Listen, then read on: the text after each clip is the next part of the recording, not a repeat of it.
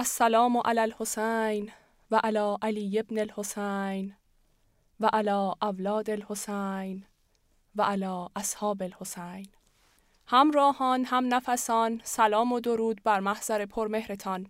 همراه شما هستیم با پنجمین قسمت از ویژه برنامه همقدم با کاروان حسین علیه السلام. دلم کربلا می خواهد زیارت زریح ششگوشه حسین. دلم کربلا می خواهد و نماز بین الحرمین دلم کربلا می خواهد و زیارت نجف و کازمین دلم کربلا می خواهد خدایا دعایم مستجاب کن. به حق خون ناحق ریخته شده. که همراه دوستان راهی شویم. به زیارت بارگاه ششگوشه حسین. دلم کربلا می خواهد دلم کربلا می خواهد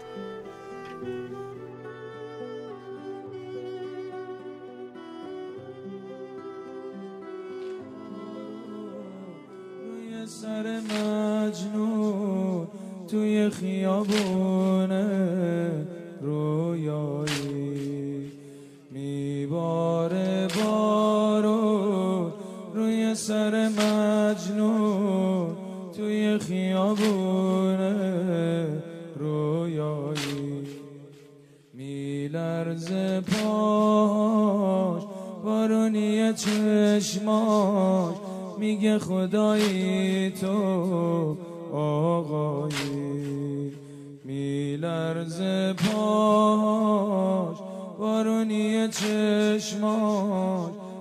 میگه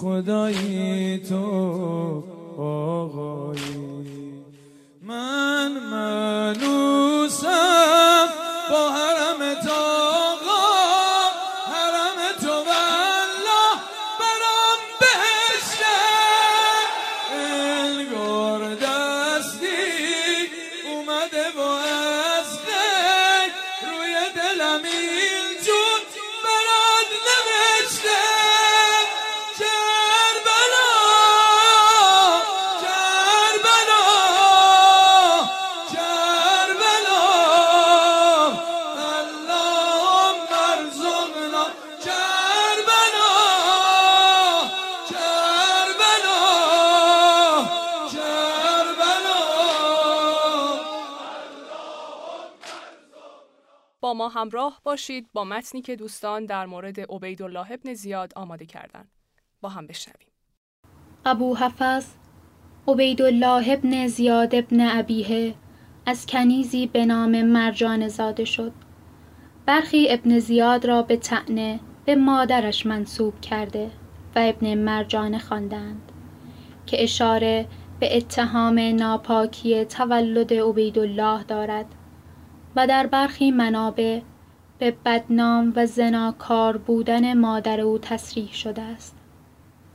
پدرش زیاد ابن ابیه از سرداران و حکمرانان اموی بود که در سرکوب شورشها در مناطق اسلامی به قساوت و بیرحمی شهرت داشته است. در نسب زیاد ابن ابیه نیز اختلاف است و مشخص نیست پدر او کیست.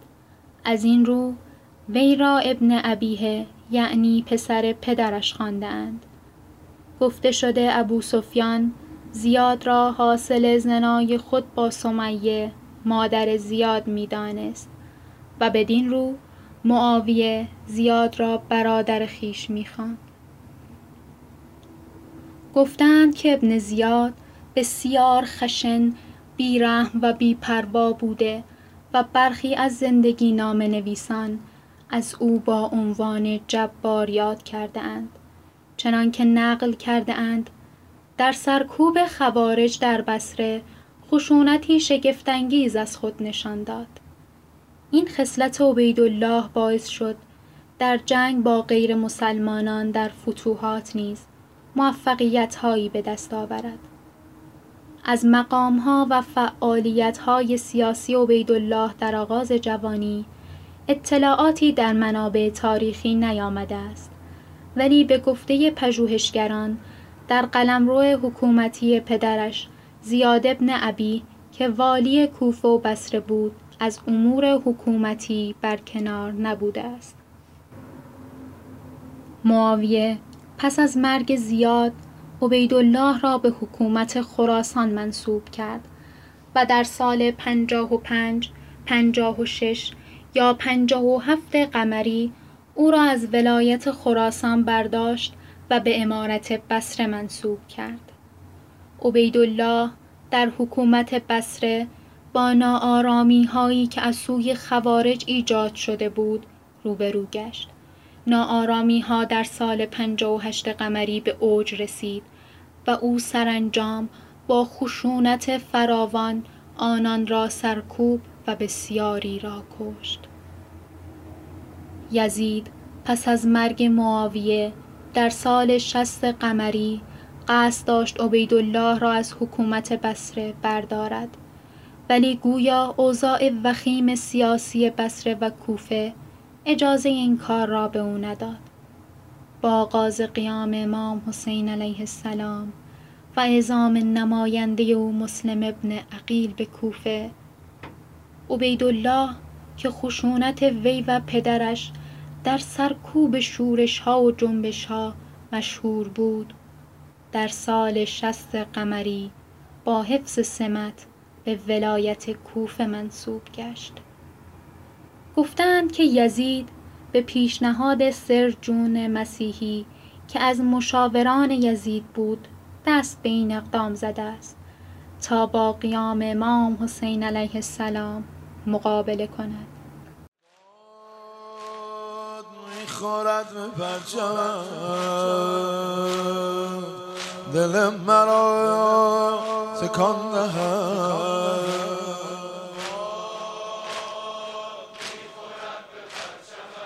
باریکالله دل مرا. یه بار دیگه بخونی باد می‌خورد به پرچم.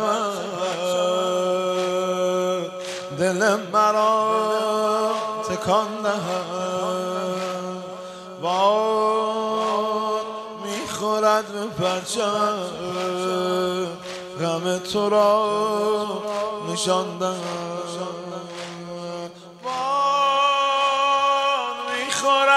به پرچم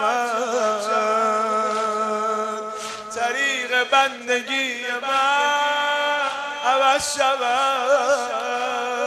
با می‌خورد به پرچم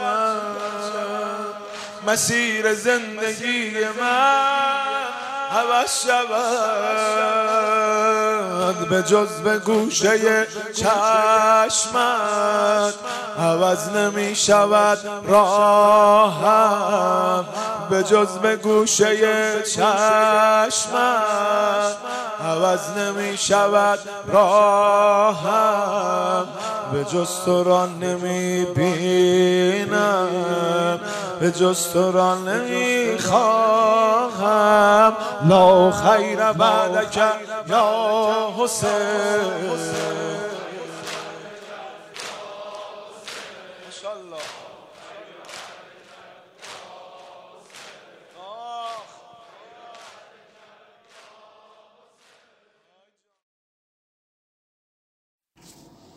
شمر ابن ذی‌الجوشن کنیه اش ابو سابغه.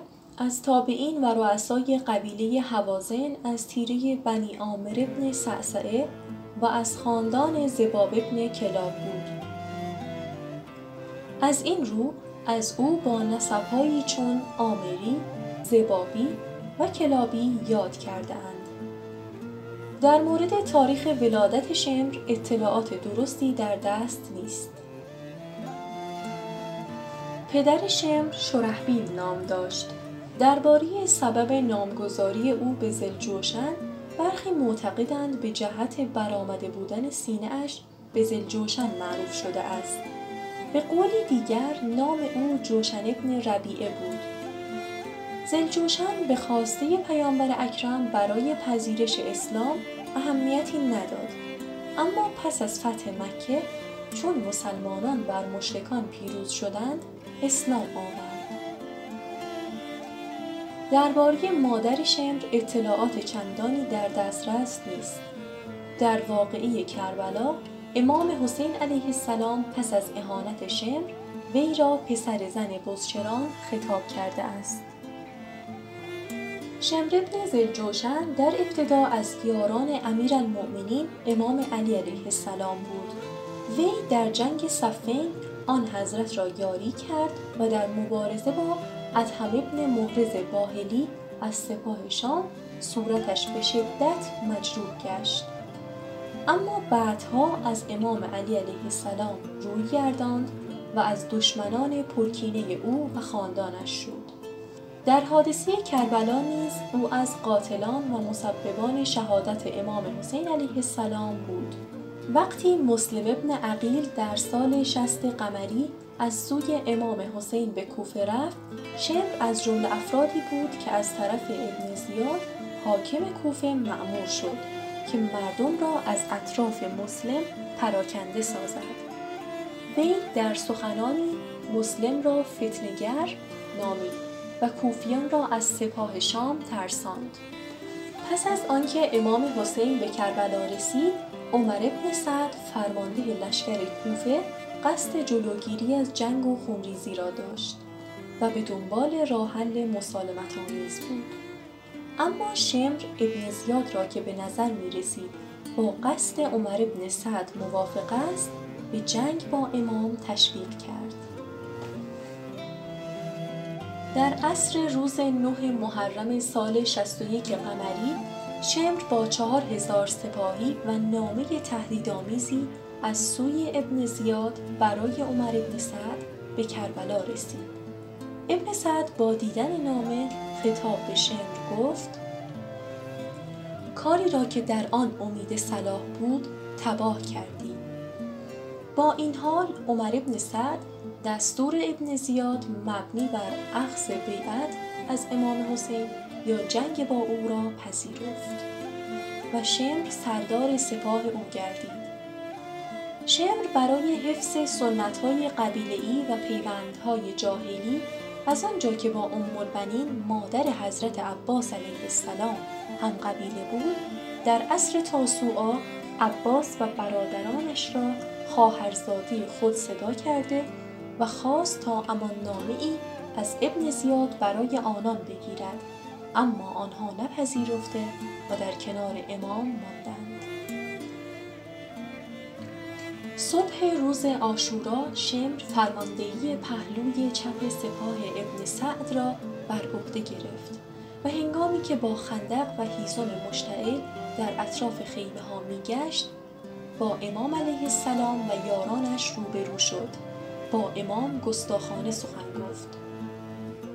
پس از آنکه امام علیه السلام برای تذکر به سپاه کوفه خطبه در سابقه درخشان خاندانش و بیاناتی از رسول اکرم در مورد دوستی اهل بیت آغاز نمود شمر کلام امام را قطع کرد اما حبیب ابن مظاهر به او پاسخ دندان شکنی را داد. یک بار دیگر زمانی که زهیر ابن قیم از یاران امام به پند و اندرز کوفیان پرداخت و آنان را به یاری امام حسین دعوت کرد شمر به سوی او تیری پرتاب کرد. و به او اهانت کرد. وقتی عبدالله ابن عمیر کلبی به شهادت رسید شمر به غلام خود رستم دستور داد تا با نیزهای همسر عبدالله را که بر بالینش نشسته بود نیز به شهادت برساند. شمر نافع ابن هلال جملی یار دلاور امام حسین را پس از جنگی سخت در حالی که دو بازوی نافع شکسته بود اسیر کرد و به شهادت رساند. پس از شهادت بسیاری از اصحاب امام حسین دشمنان به سوی خیمه ها حمله بردند. شمر نیزه خود را در خیمه امام حسین فرو برد و فریاد زد که آتش بیاورید تا این خیمه را با اهلش بسوزانم.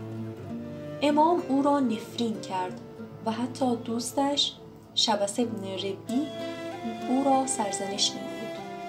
یک بار دیگر در عصر آشورا و قبل از شهادت امام حسین شمر قصد داشت به خیمه امام که خاندانش نیز در آن بود حمله کند و آن را به تاراج برد.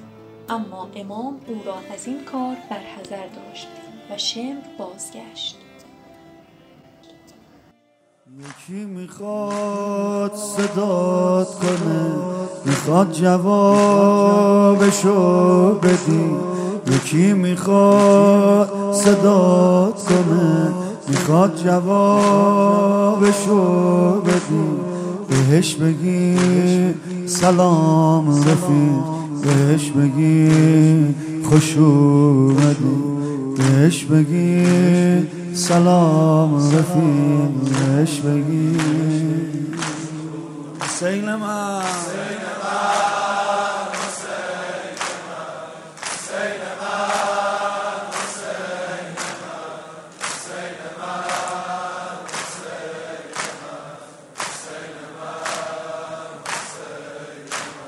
بهش بگی هرچی بودی. حالا دیگه مال منی بهش بگی هرچی بودی حالا دیگه مال منی. خیلی خوبه که جز به من رو به کسی نمی‌زنی. خیلی خوبه که جز به من رو به کسی نمی‌زنی. شمر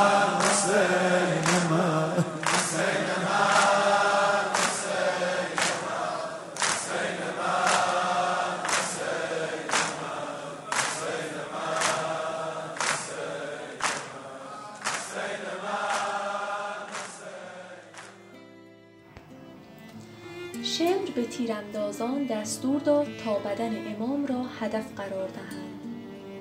سپس با دستور او همه به سوی امام حمله بردند و کسانی از جمله سنان ابن انس و زرعت ابن شریک ضربه های نهایی را بر امام وارد کردند.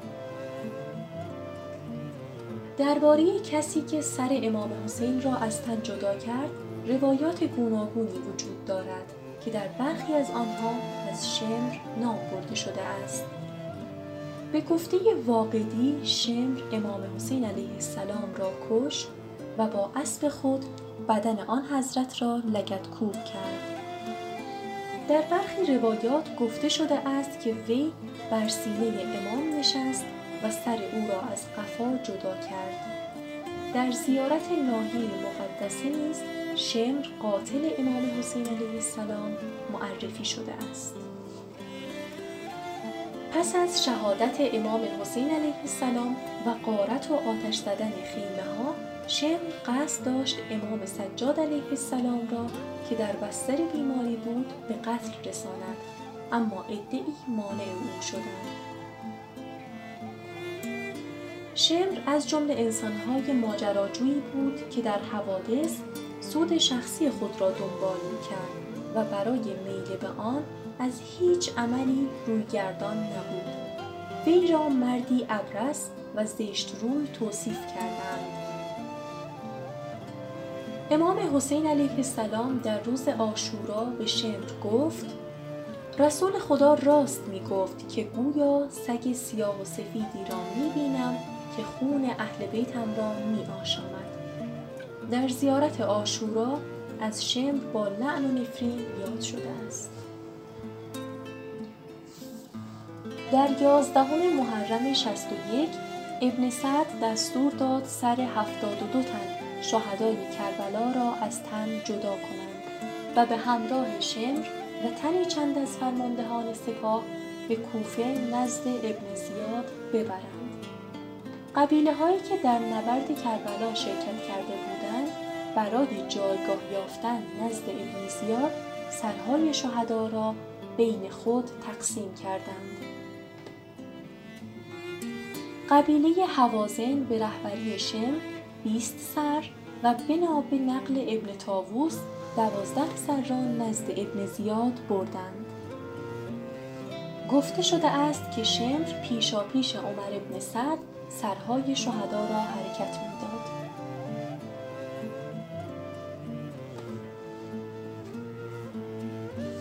ابن زیاد به فرمان یزید ابن معاویه اسرای کربلا و سرهای شهدا را با شمر و همراهانش به سوی یزید در شام فرستاد. شمر نزد یزید سخنان توهینآمیزی درباره امام و دیگر شهدای کربلا بیان پس از بازگشت اهل بیت علیه السلام به مدینه شمر نیز با پایان یافتن مأموریتش به کوفه بازگشت. گفته شده است که او نماز می‌خواند و از خداوند طلب بخشش می‌کرد و در توجیه شرکت در قتل امام حسین می‌گفت که از عمرای خود فرمانبرداری کرده است. در پی قیام مختار سقفی در سال 66 قمری شمر در جنگ علیه او شرکت کرد.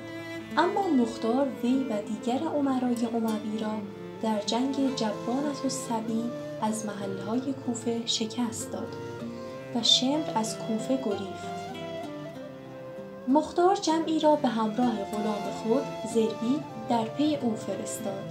شمر غلام مختار را کشت و به قریه‌ای به نام ساتی دما گریخت. و از آنجا به قریه‌ای به نام کلتانیه رفت و نامه‌ای برای مصعب بن زبیر فرستاد که آماده جنگ با مختار است. اما برخی از سپاهیان مختار شم را محاصره کردند و در حالی که یارانش گریخته بود او را کشتند و سرش را نزد مختار فرستادند و بدنش را پیش سگان انداختند. مختار نیز سر شم را برای محمد ابن حنیفه فرستاد.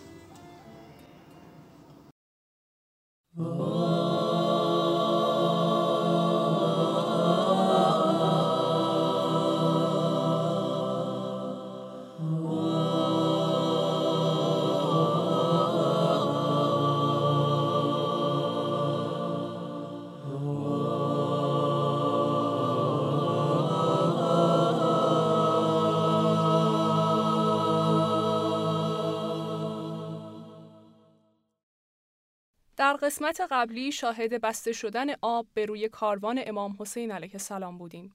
با ما همراه باشید با ادامه ماجرا.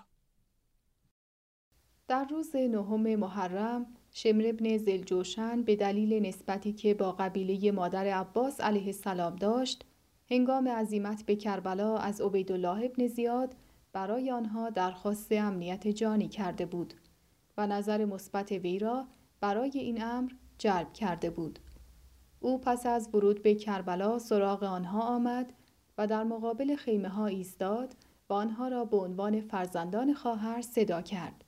چون آنها پیش بینی می کردند که مقصود شمر از این دعوت چیست، احساس شرمندگی کردند و از پاسخ به وی امتناع ورزیدند. ابا عبدالله علیه السلام خطاب به آنان فرمودند او فاسق هست اما با شما نسبت فامیلی دارد پاسخ او را بدهید. شما فرزندان خواهر منید و در امانید. جان خیش را با همراهی کردن برادرتان حسین در معرض کشته شدن قرار ندهید. اطاعت امیرالمؤمنین یزید را بپذیرید تا جان خود را حفظ نمایید. دستت بریده باد. لعنت بر امانی که آورده ای ای دشمن خدا. از ما می‌خواهی برادر و آقای خیش حسین فرزند فاطمه سلام الله علیها را رها کنیم و به طاعت ملعونها و فرزندان ملعونها دراییم لعنت خدا به تو و امانی که آورده ای. آیا برای ما امان میآوری در حالی که فرزند رسول خدا در امان نیست؟ بعد از نماز عصر ابا عبدالله علیه السلام در کنار خیمه به شمشیر خیش تکیه کرده و سر بر زانو گذاشته بودند خوابی سبک چشمانشان را رو بود خواهرشان زینب سلام الله علیها با شنیدن صدای همهمه دشمن خود را به ابا عبدالله علیه السلام رساند و برادرشان را صدا کرد و گفت برادر جان برادر جان صدای دشمن را که به ما نزدیک می شود نمی شنوی؟ خواهرم اکنون جدم رسول خدا که درود خداوند بر او باد و پدرم علی و مادرم فاطمه و برادرم حسن را دیدم که همگی به من بشارت دادند. ای حسین به زودی نزد ما میایی ای خواهر من صبور باش. آهسته گریه کن. مبادا این قوم زبان به شماتت ما بگشایند. خواهرم مجال وای و فریاد نیست. آرام باش. خداوند تو را مشمول رحمت خیش قرار دهد. برادرم عباس قربانت شوم. با اینها ملاقات کن و انگیزه و هدف اینان را از این سر و صداها سوال کن. عباس علیه السلام با جمعی از یاران به سوی دشمن حرکت کرد و در مقابل آنان ایستاد و انگیزه حرکتشان را پرسید. گفتند اینک از سوی امیر حکم تازه‌ای رسیده که شما باید بیعت کنید وگرنه همین الان وارد جنگ خواهیم شد. عباس علیه السلام برگشت و پیام آنان را رساند. برادر به سوی آنان برگرد و اگر توانستی همین امشب را مهلت بگیر و جنگ را به فردا موکول کن. تا ما امشب را به نماز و قرائت قرآن و استغفار و مناجات با خدا بپردازیم خدا می‌داند به نماز و تلاوت قرآن و استغفار و مناجات با پروردگار بسیار علاقه مندم آن یک شب را ابا عبدالله علیه السلام و یارانش توانستند مهلت بگیرند تا فرصتی برای دعا، مناجات و استغفار بیشتر بیابند. خداوند را با زیباترین سناها مت و سنا می‌گویم. از او برای همه سختی و راحتی ها سپاس گذارم.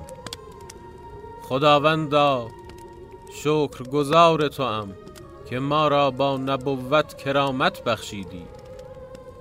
قرآن را به ما تعلیم دادی. فهم دین را به ما عنایت کردی. پس ما را از بندگان شاکر قرار بده. اما بعد. من اصحاب و یارانی با وفاتر و نیکوتر از یاران خود سراغ ندارم. اهل بیت و خاندانی بهتر و صادقتر از اهل بیت خود نمی شناسم خداوند از ناحیه من به شما جزای خیر عنایت کند. فکر می کنم فردا آخرین روزی است که ما با این مردم خواهیم داشت. بدانید که من به همه شما اجازه رفتن می دهم و بیعتی از من برگردن شما نیست. پس همه شما برای رفتن آزادید از تاریکی شب استفاده کنید و جان خود را نجات دهید هر کدام از شما دست یکی از اهل بیت مرا بگیرد و در تاریکی شب متفرق شوید و مرا با این مردم بگذارید که آنان جز من با کسی کار ندارند. برای چه این کار را بکنی؟ برای اینکه بعد از تو زنده باشیم هرگز خدا آن روز را نیاورد پس از سخنان ابا عبدالله علیه السلام اولین کسی که لب به سخن گشود برادرشان عباس علیه السلام بود و سپس برادران، فرزندان و برادرزادگان سخنان علمدار را تایید کردند. هر کدام از یاران ابا عبدالله علیه السلام از جای خود برخواستند و ابراز ارادت به ابا عبدالله علیه السلام کردند و همگی به اتفاق این سخن را تکرار کردند که جان ما فدای تو با تمام وجود از تو دفاع می کنیم تا با شهادت در رکاب تو وفاداری خود را نسبت به پیمانهای الهی به اثبات رسانیده و آن وظیفه که بر عهده داریم انجام دهیم. قاسم فرزند امام حسن علیه السلام که نوجوان سیزده سالی بود برخاست و پرسید آیا من هم در میان کشته شدگان فردا هستم؟ فرزند برادرم مرگ در پیش تو چگونه است؟ حضرت قاسم علیه السلام بلا فاصله جواب داد امو جان از اصل شیرین تر است آری امویت به فدایت تو هم یکی از مردانی هستی که همراه من کشته خواهی شد. اما بعد از آن که به بلای بزرگی گرفتار شوی.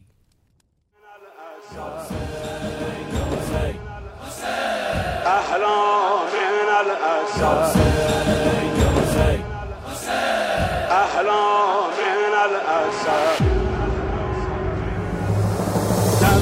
من شهادت است. الاسد احلا تعمی که بر کامم نشست نایب سردار جمل دوستان به پایان این قسمت از برنامه رسیدیم. امیدواریم ما رو از دعاهای خوبتون بی نصیب نذارید. با ما همراه باشید با بخش سوالات این قسمت از برنامه. سوال اول بعد از مرگ زیاد معاویه چه کسی را به خلافت خراسان منصوب کرد؟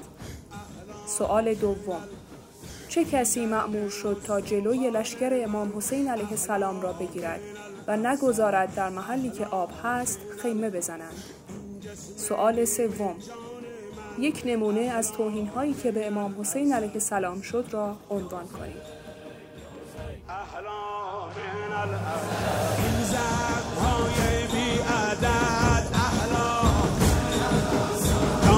که می آید